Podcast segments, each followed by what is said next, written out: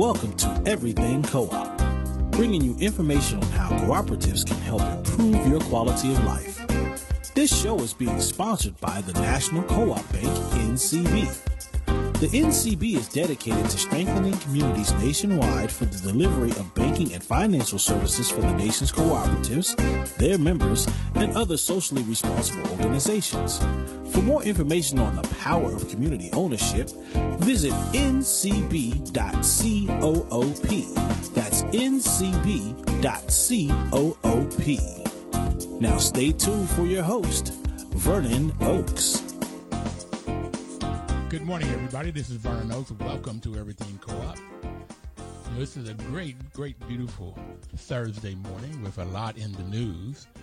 But there's something going on in Epes, Alabama, and Birmingham this weekend. I wanted to tell you about. Um, the Federation of Southern Co-ops is celebrating their 50th anniversary. They got started in 1967 during the civil rights era. The cooperatives, cooperators came together and formed an umbrella organization, the Federation of Southern Co-ops. And so we congratulate uh, Cornelius Blanding and Ralph Paige and everybody down in Birmingham and Epes, Alabama that's coming together this weekend.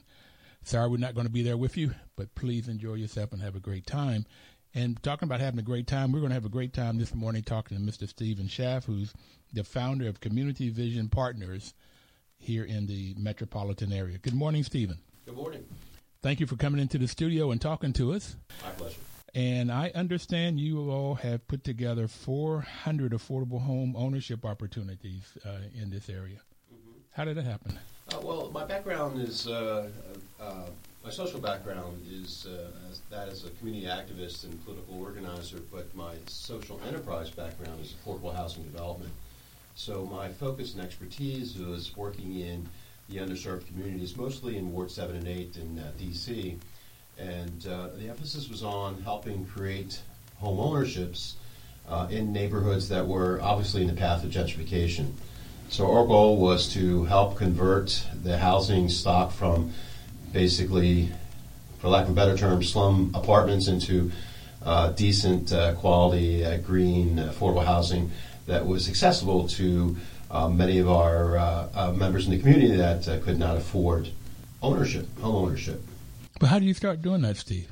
A lot, lot, of hard work, a lot of experience, a lot of uh, uh, mistakes. Uh, but uh, uh, the real, I think, ability for us to get it done was to stick to our social agenda. We used business in a way that could be profitable, but also at the same time really built a different way of doing business that could be good, much better for the, the common good.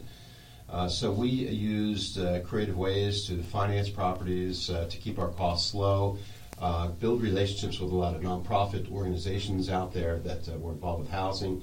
Uh, we created the coalitions and the partnerships to help steer people to opportunities that uh, they did not uh, normally come across. a lot, lot, of hard work, a lot of experience, a lot of uh, mistakes, but the real, I think, ability for us to get it done was to stick to our social agenda. We used business in a way that could be profitable, but also at the same time really uh, built a different way of doing business that could be uh, good, much better for the, the common good. Uh, so we used uh, creative ways to finance properties, uh, to keep our costs low, uh, build relationships with a lot of nonprofit organizations out there that were involved with housing. we created the coalitions and the partnerships to help steer people to opportunities that they did not normally come across. I know I've been a part of creating a hundred affordable housing. Well, it was more like 67, but there were seven nonprofits that did it, and uh, well, throughout throughout, but mostly was in Northwest from 95 to 2005, and it's hard work. You did 400. Oh, absolutely, absolutely. When uh, you're in the real estate business and you mentioned you do affordable housing, uh, a lot of the folks that have capital and ability to uh, help the situation sort of glaze over and it's just not uh, something that attracts a lot of attention sometimes until you start showing them that if you do it well, uh, you can earn some pretty good returns. So we had that resistance that you know wasn't sexy enough, or why do this when we should be uh, in the upper northwest, or, or converting the gem housing. But I think they really influenced and, ex- and exerted the the, uh, the issue of affordable housing into the city government in a way that really uh, really got everyone to sort of work together to the point where we now have a nice housing fund and so on, et cetera. So, uh, again, Manna is uh, an absolutely terrific organization. Well, you're talking about Roseanne Look at Manna, Mm-hmm. who's, who's done a lot of work to to uh, with Bob Pohlman. You mentioned Mm-hmm. CHND Mm-hmm. um, to to bring about this this whole idea of as we're getting gentrified and houses are going up from. I know in two, 1998, in this development I was telling you about, we sold some homes for three hundred thousand dollars, totally renovated, basement all the way up. And by the time we finished them, they were going for nine hundred thousand dollars. Same kind of home in two thousand five. So from so ninety five when we got started, sold the first group in 98, 99. The last group we sold in two thousand five, they'd gone up that much. It was a frenzy. Yeah. And actually, I guess it's a frenzy again today. So the question is, you know, how do you preserve housing for folks that need to live, work, and contribute to the local economy?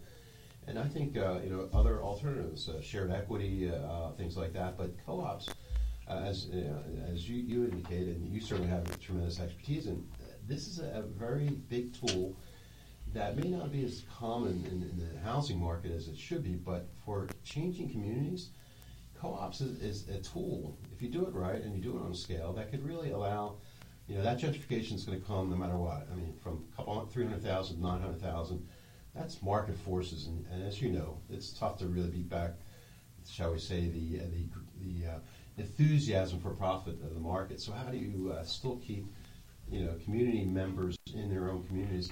Co-ops, I think, are an excellent tool if you know how to do them well. Well, it's an excellent tool, and if you look at the all of the numbers, all of the variables, anything you can look at, they outperform apartments all across the board.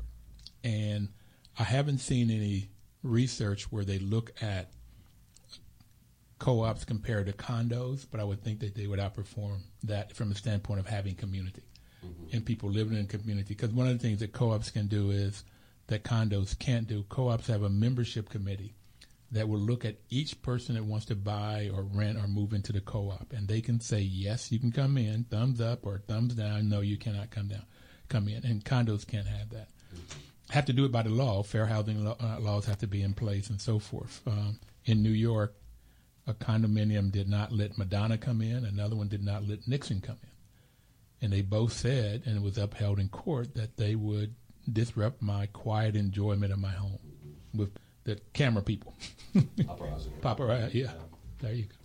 So if you look at HUD comparative apartment buildings compared to co-ops, their rents were lower, they were better kept, people felt more at home, they took care of each other.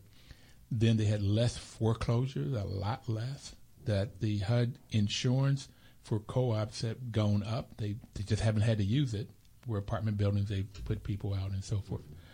The quality of the housing stock is much better because people that live there, once they understand they are owners, and that's a transition in attitude from a tenant to an owner.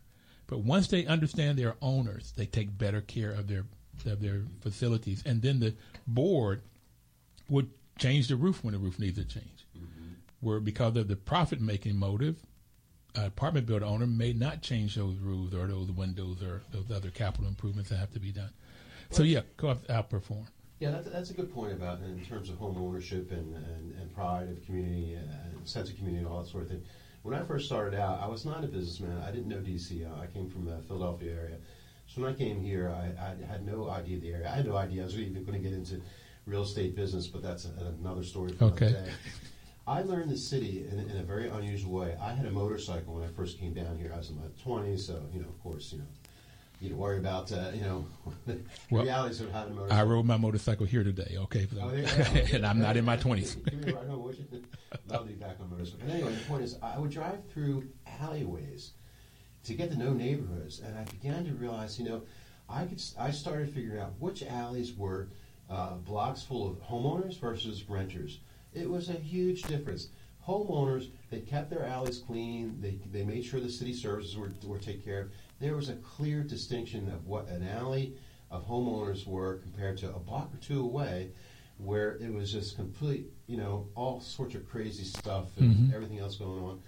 And it really came down to if you don't own or have a piece or responsibility for something, you are not going to take care of it. So again, in these communities, the more we can increase home ownership, and again, cooperation, co-ops are, are a good way to, the more you're going to have healthier communities where people literally have ownership in their community. So housing co-ops are, you know, not only you know needed, but have a very so, uh, good social uh, uh, positive impact in the entire neighborhoods.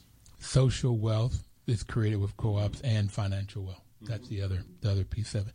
Listen, we got to take our first break. Time goes by very quickly. If anybody have a comment or a question, you can call in at one 450 7876 And Mr. Stephen Schaff is our visitor in the studio with us this morning and we'll keep talking about uh, cooperative. We'll be right back.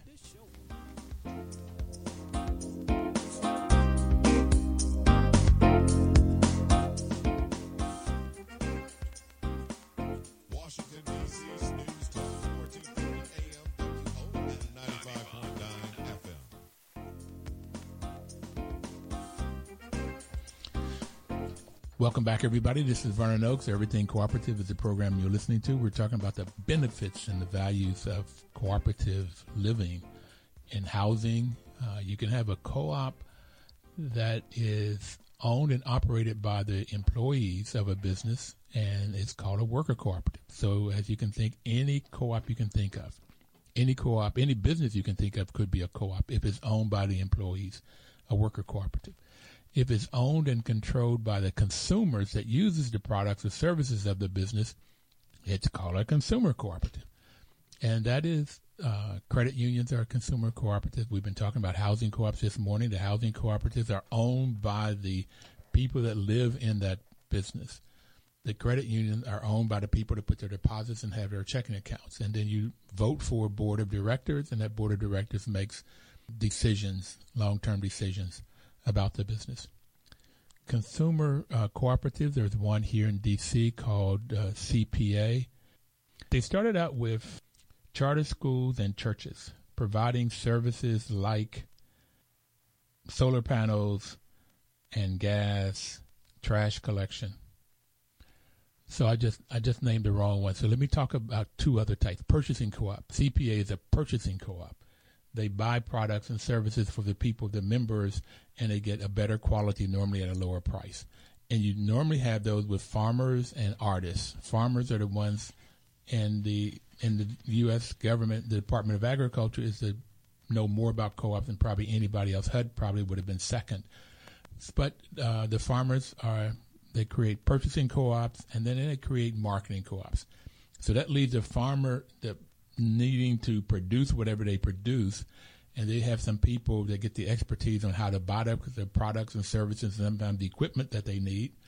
And the same thing for artists. Artists are now coming together and creating co-ops that they will buy a warehouse together where they can do their crafts and they can then sell their goods at this warehouse. So they come together and the artists now can do what they do best and that's produce their art.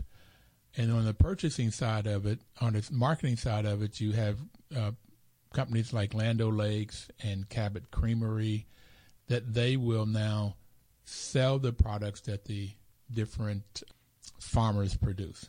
So those are your four basic types of co-ops. And in this program, the National Co-op Bank is sponsoring it to give you the information you may need so you can start a co-op or you can find out who's doing what in this area. And we've had guests all the way through the U.S., all the way out to California. They talk about what's going on in your neighborhood and creating co-ops. So, Mr. Stephen Schaff, we were talking about housing and the benefits of ownership. And as I said, the research says that any variable you look at, the co-op housing outperforms the apartment buildings for a community because they also create, there was a co-op in Atlanta that the research said that the people that came there made 7.1% on their money, their membership fee or their similar. Sometimes it's just like a security deposit. Sometimes it's more, but they got 7.1% return off of their money. But that did not include that they could write off their insurance and they could write off their portion of the property taxes. It also did not include that in this same uh, uh, community, the co-ops rent, I put that in quotes, co-op fee, rent, whatever you call it, maintenance fee, was running about $500 a month. Where if you went down the street, the two bedroom for an apartment was running seven and eight hundred dollars a month. So throughout the, they've been in existence for 40 years, probably like 45 now. So throughout the years, their costs did not go up. They didn't have to worry about profit, as, as one example. Mm-hmm. And then if they maintained it better, taking care of things when they needed to be taken care of, an ounce of prevention is worth a pound of cure or something like that old thing. They took care of it when they needed to, so their costs were down. So people had a much bigger than 7.1% return if you look at the opportunity cost and their their tax after tax. Mm-hmm. So it's amazing. I, I can't. It, it seems like that HUD would want to put all of their dollars into co-ops. There is one caveat. There's probably more than one, but the major caveat is it takes work. Mm-hmm. Okay, it takes. Somebody said on this program, it's hard work. That's why there's not more co-ops. Mm-hmm. Yeah, those that I know that have either lived or invested or been involved with uh, co-ops, that that's uh, uh, one of the first reactions is, oh, you know, they're hard to work with, so on, et cetera. Well, you know, condos, and even if you had uh, lived in a neighborhood with single families, it all takes work. With a co-op, though, there's a commitment where everyone needs to be involved or or held responsible for that work, and ultimately, a long, you know, long term, is not only you getting good returns on your financial investment, but you're getting tremendous returns on the, on the quality of life. Those yep. that in your are in your in your co-op in your building, they're all one way or another looking out for each other. Why? Because they have a, a real interest. If you're living in a neighborhood and the house next door or has crazy people in them or, or something's going on in your neighborhood, you sort of close your doors and leave it, leave it alone. Co-ops tend to be, uh, uh, it's harder to avoid that. And at the end of the day, that makes for, uh, you know, much more healthy, uh, comfortable communities. And, uh, you know, you can't, you can't ignore or, or forget that you're not just looking for a return, you're looking for a place that you can call home and you feel really good and comfortable and safe. So that, that's, that's a, what I would call a, a personal return, not monetary, but a personal return about living in a situation where everyone literally cooperatively looks out for each other. For their, even if it's just for their own interest, that's still uh, much more of a mindset there. That even condos, where condos are a, a collection of individual, independent owners who don't, except for the condo uh, uh, responsibilities, don't necessarily have to uh, really work hard on a community? Well, the work hard I found is there's a tremendous payback. And the payback is, like you said, much bigger than the financial payback, and it's a social wealth. Mm-hmm. Not only the social wealth inside the community of the co op, but the social wealth inside. Well, I live in a 57 unit co op. It's a market rate co op on East Capitol and Benning Road. Mm-hmm. Okay. Uh, right now, it's a gated community. The, the board decided to put a gate up about 10 years ago to stop people from shopping in our parking lot. Mm-hmm. You know, they would take cars, they would buy them without even a deposit. okay. Uh, so we watch out for each other. Mm-hmm. It's, it's absolutely amazing. But not only is it good for the community inside there, but it's also good for that, that community in Ward 7 that actively participate. It's also good for the community of Washington, D.C. and the United States of America. So there's impact that a cooperative community will have on itself and and throughout. And that's the social benefit. You learn how to work with police. You learn how to work with um, aging or young people. Mm-hmm. So it really, really works. I I get excited about it, talking about it, and I'm so glad that I mean, you've done 400 affordable units, and that's something I would like to do as a sort of help get more units and more people to understand co-ops. Well, uh, in terms of, of, I think one of the most pressing needs about housing, and a lot of things in, in, on the social side of things, we need to create scale. So the Mannas out there, uh, they do great work, and they make a real impact, but I would love to see them one day do 10 times as much as they're doing now. They probably still won't be able to solve uh, the, the, affordable housing issue or uh, house people in, in uh, quality housing. So the real issue is these models work. You can build a sense of community. You could bring other things into these co-ops like uh, arts and, and other things that help support the community. The question is, how can we do it? Because for whatever reason, for the last several generations, we can't seem to to get this together, even though we've got resources, wealth, and everything else, and theoretically the government beyond us. How do we really build this out? So part of what Communities and Partners is doing is not only working on the social enterprise side, but we're trying to, to really help build up the creative economy side, the the sharing economy side, the cooperative economy side, which is growing. It's a huge growth because our economy has changed. Uh, the work jobs aren't as available. Uh, quality housing and all that aren't as available as they used to be in maybe you know our parents' generation or even some of uh, our older listeners' generation. So the question is, how do we you know really expand on on uh, solutions? And the fact of the matter is, you know, th- there are solutions. We we already have them. They've been around for a while. So how do you go and you create more, not just 400 or so, and I've been involved with and advised a lot more than that, but we need thousands, many more thousands, which then creates all sorts of other benefits to the economy, to the quality of life, lower crime, a greater sense of responsibility to the, to the community, and so on, et cetera. So it's a tough thing to do.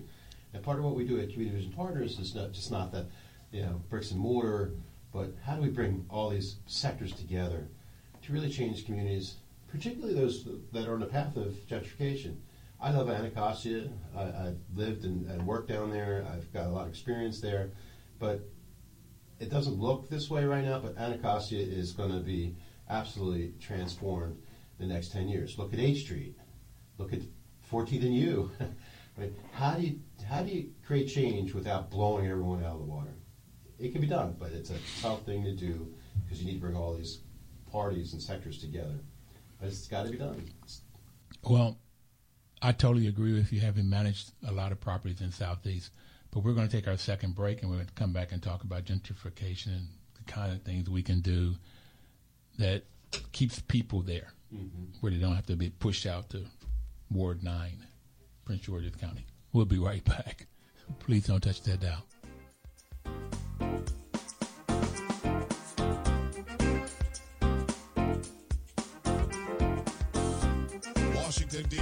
D.C.'s News Talk, 1450 AM WOL and 95.9 FM.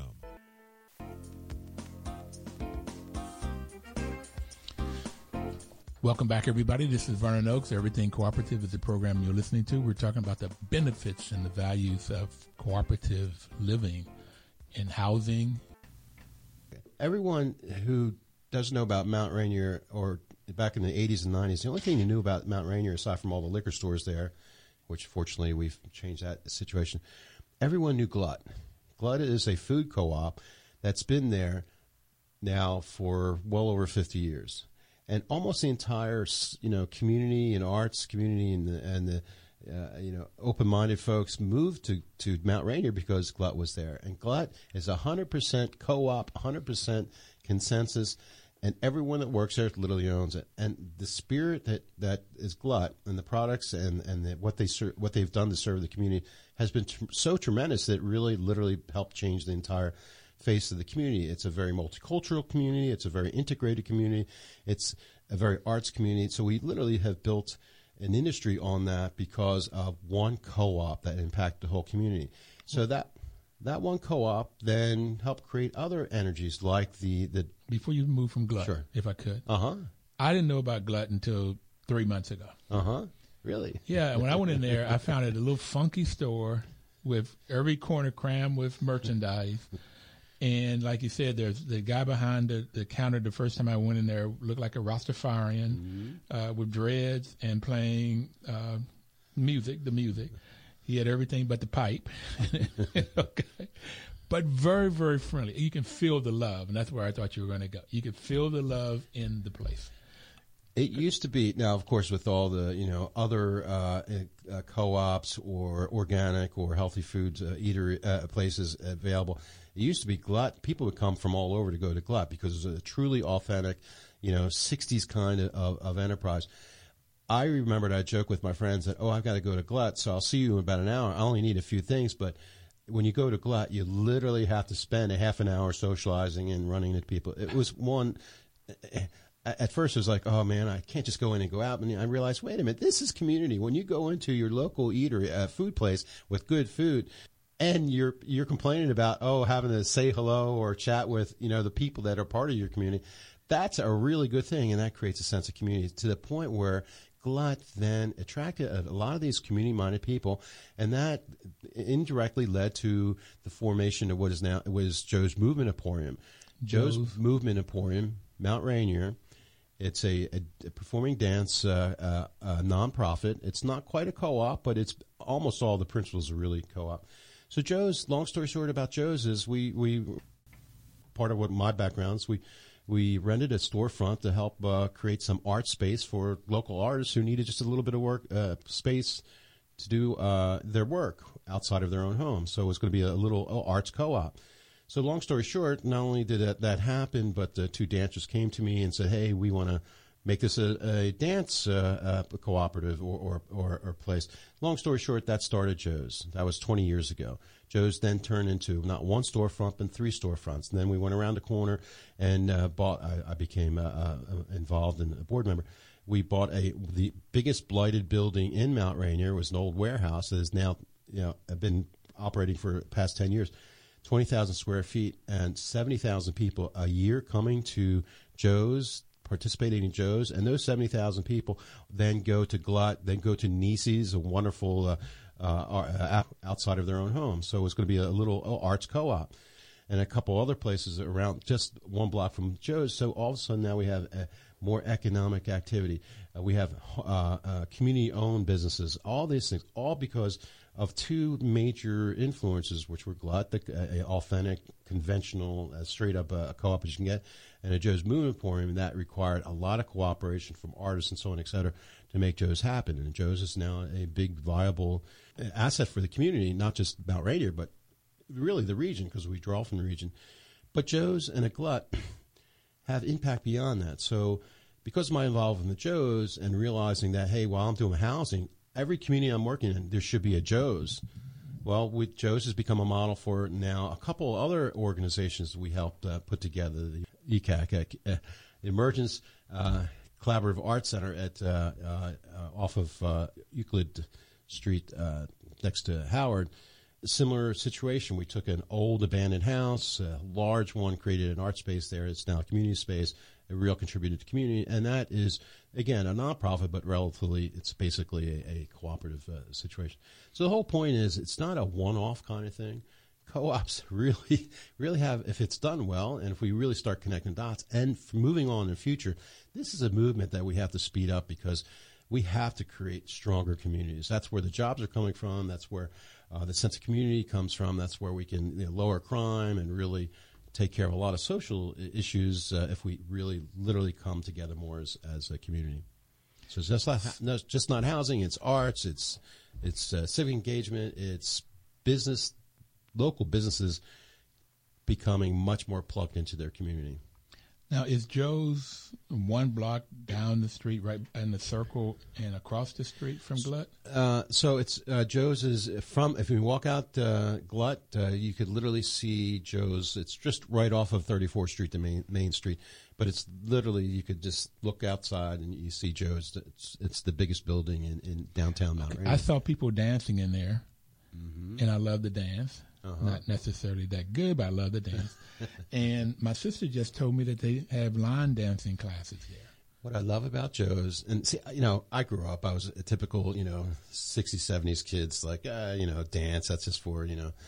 Uh, I, I, accidentally got involved in what was not only good in terms of the community, but personally, I, I, I got plugged into the art scene, and it was just a wonderful realization that, you know what, okay, I'm macho, I did sports, this and that, you'll never see me go to a dance performance I was amazed that not only all the forms of art, but even more importantly, in Mount Rainier at Joe's Movement how many different types of dance and movement and all sorts of things they could fit in that one place, mm-hmm. and it works. Even more importantly, our kids, and frankly, and I'll be honest, and this is my community I'm talking about, you know, 20 years ago, we had those four, five, six, seven, eight year old kids, nine year old kids who you knew were going to go on a certain path they embraced Joe's. So when Joe's opened, the local kids who were going to be the future runners and, shall we say, entrepreneurs on the streets that, that, that don't go to college, they go somewhere else, unfortunately. These were the kids that started embracing, and their lives were transformed. So again, you know, here's a Joe's built on a cooperative basis. No rich guy came up and, and dumped a whole lot of money on this. It was a real cooperative process, but everyone has benefited, particularly our kids. And of course, folks that can't find this kind of culture, hand dancing. I didn't know what hand dancing was 15 years ago. And then someone said, "Hey, uh, we want to do a hand dancing class here on, on Monday nights at Joe's." And one, you know, it's one, it's a very popular class, and, and secondly, it's this is part of our culture. Hand dancing, Baltimore, D.C., and Philly. Hand dancing is a whole, whole, uh, you know, part of our culture that many people have no idea about and much, I, much more. I grew up in Bluefield, West Virginia, and hand dancing is what we did. Uh-huh, Okay. uh-huh. And I thought I was good Uh-huh. until I came here. Okay. they there put a go. whole new twist on hand. And I've taken class with a guy named Brad, but I'll, I'm going to check out Joe's because I really want to get the, all of these turns that they have. They do the similar turns in salsa. So I've taken some salsa classes. Uh, You name it. You name it. but we're going to take our break and we'll, we'll be right back. Please don't touch that dial.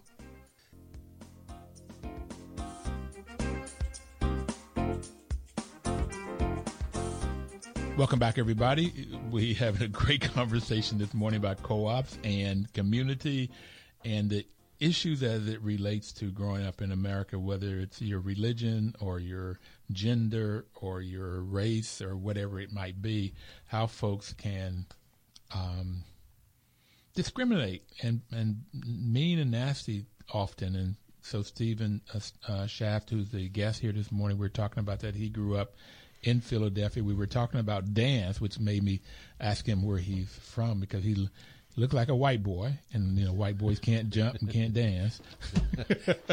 Hey man, that's that's the way it is. It's so. Well, I, I don't buy that anymore. I But we could be to- mean, more mean and more violent than you guys can ever be. Sorry, it's our DNA. uh, but growing up, uh, he had the same discriminations I had. I had it in Bluefield being black, and he had it in Philadelphia being Jewish. And how people can find that out, they can look at me and tell. So that happens. But in co-ops, the main thing I like, the main, well, I don't know if it was the main thing, but one of the things I like when I found out about it was that co-ops, their first principle is, is volunteer and open membership. It doesn't make any difference about any of those things.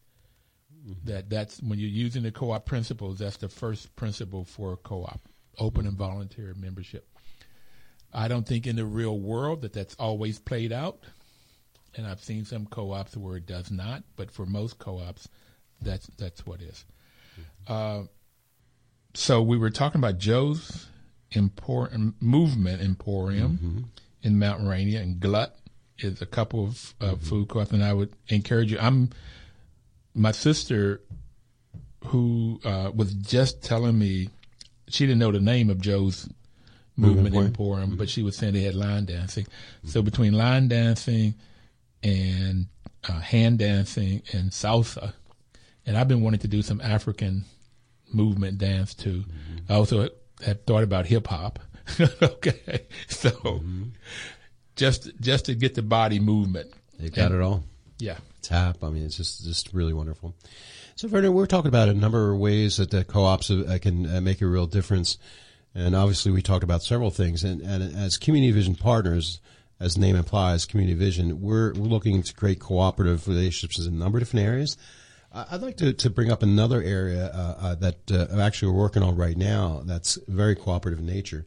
As a matter of fact, uh, one of your previous guests, uh, uh, Rodney North, and I are working on, on how to do this. And so you have housing co-ops, you have food co-ops, uh, a lot of things like that. One of the things that we're working on is, you know, all the the change agents and folks that are working for the good nonprofits, so on, et cetera, who of course can't get enough done or don't have enough resources. We began to look at that, and you know, after doing this for a number of years, we realized that so many of us out there that are powerful, effective, successful people still can't get what we need to get to make a difference.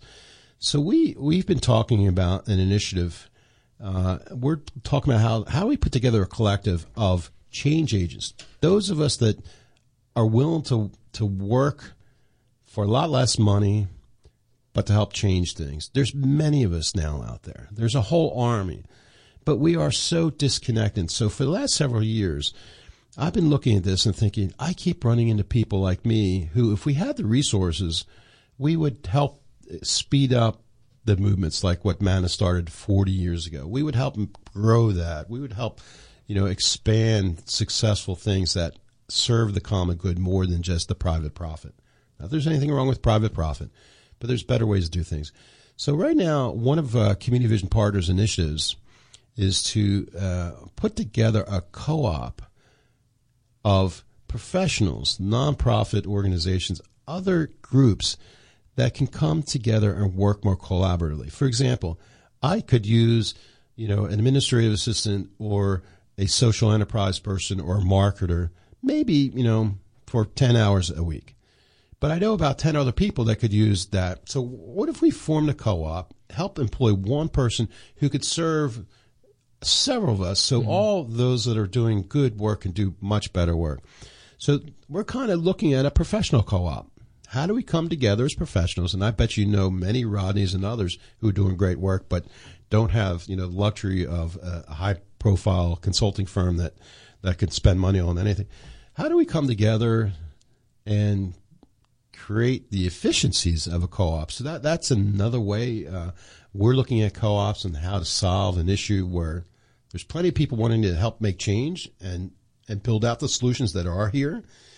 But it's environmental, civic rights, a whole bunch of other things. How do we come together and work more efficiently together? That that's an initiative we're working on right now. I'm very excited that we're we're putting some good ideas together, and good people like Rodney and others are, are helping put this together. So the goal would be that once we come together, then we'd be much more able to leverage and amplify all the good stuff that is beginning to brew, the sharing economy, all these other alternative, what we might call new economy uh, uh, efforts that will help speed up building and redirecting resources and assets to our communities, not offshore bank accounts.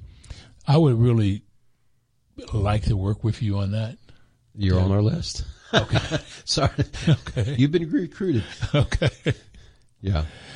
But yeah, there's a there's a lot of I, I don't know um, corporate development foundation or cooperative development fund CDF mm-hmm. dot co-op.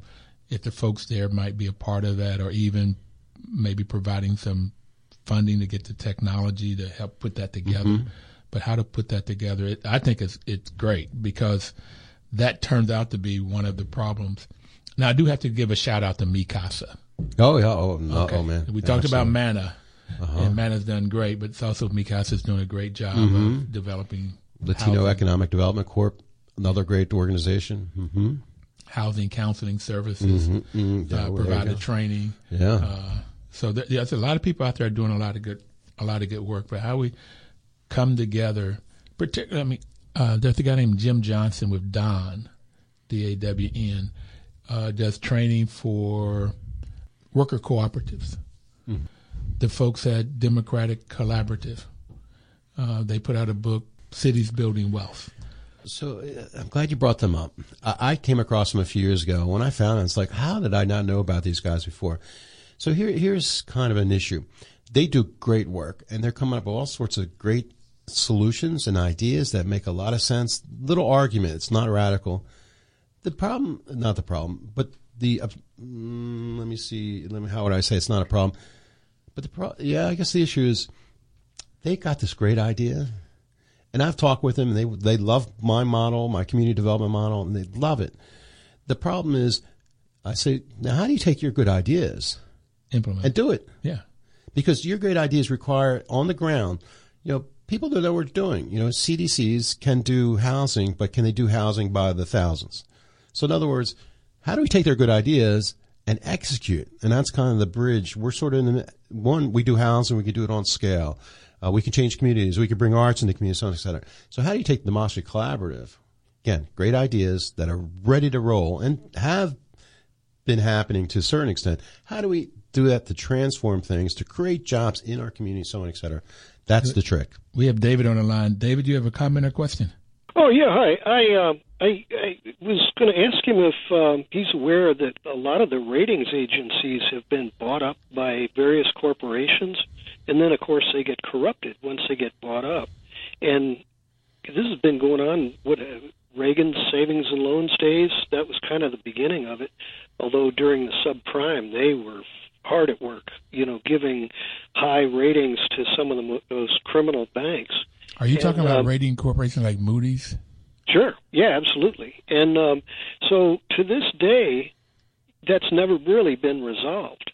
And uh, part of the trouble with, you know, Cro- uh, Trump and his cronies is based entirely on that. That they're, you know, how can he move hundreds of millions of dollars so easily, uh, except for uh, through ratings agencies that allow a company to have that kind of transferal.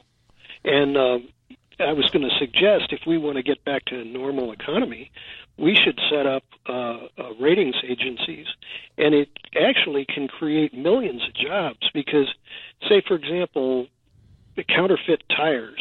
You know, if a, a, a you know a bus, an interstate highway bus, has to have tires that are of a certain quality, and uh, and the these cheap counterfeits come in, and the uh, corporate uh, bus line able to buy hundreds of thousands of counterfeit tires and put the country at risk. You can actually have, create jobs. You know, every major city could have some kind of a guy works in a a, uh, a he's familiar with the science of tires. David, we got it. spot a counterfeit. You know. But David, we got to cut it short because we're getting ready to run out of time. So I, I got your first one on on this rating, creating those. So yeah, and create jobs. Yeah. Well, it, it creates the opportunity. I mean, every product, whether it's shoelaces to tires to computer uh, programs, requires somebody who's got skill enough to spot a counterfeit versus an honest uh, rate. Okay. And uh, so, it, it uh, you want to create some jobs. Uh, you, you think about it from that angle. we will. Thank you very much for your call, sir. Thank you. You know, it's a very complicated answer, uh, but the long and short of it is a lot of stuff gets uh, gets to happen the way it happens is because those that regulate, uh, say Moody's and whatnot, are are are appointees from the, the politicians who are in in place because, frankly, uh, you know they were they were paid for and bought by you know large entities that make a lot of money off of their decisions. We've got to go. I'm sorry, we're out of time. I need six hours to answer this particular question, Okay. but a good question anyway. So, last word. Last word is everyone needs to come together and create a better way to move forward. The solutions are out there. If we come together, we can start uh, making those solutions happen and not be blocked out by the status quo uh, systems that are not addressing the real issues that we all need to take care of. and benefit for all of us. Get Absolutely. Everybody out there, please have a great week and live cooperatively. Thank you.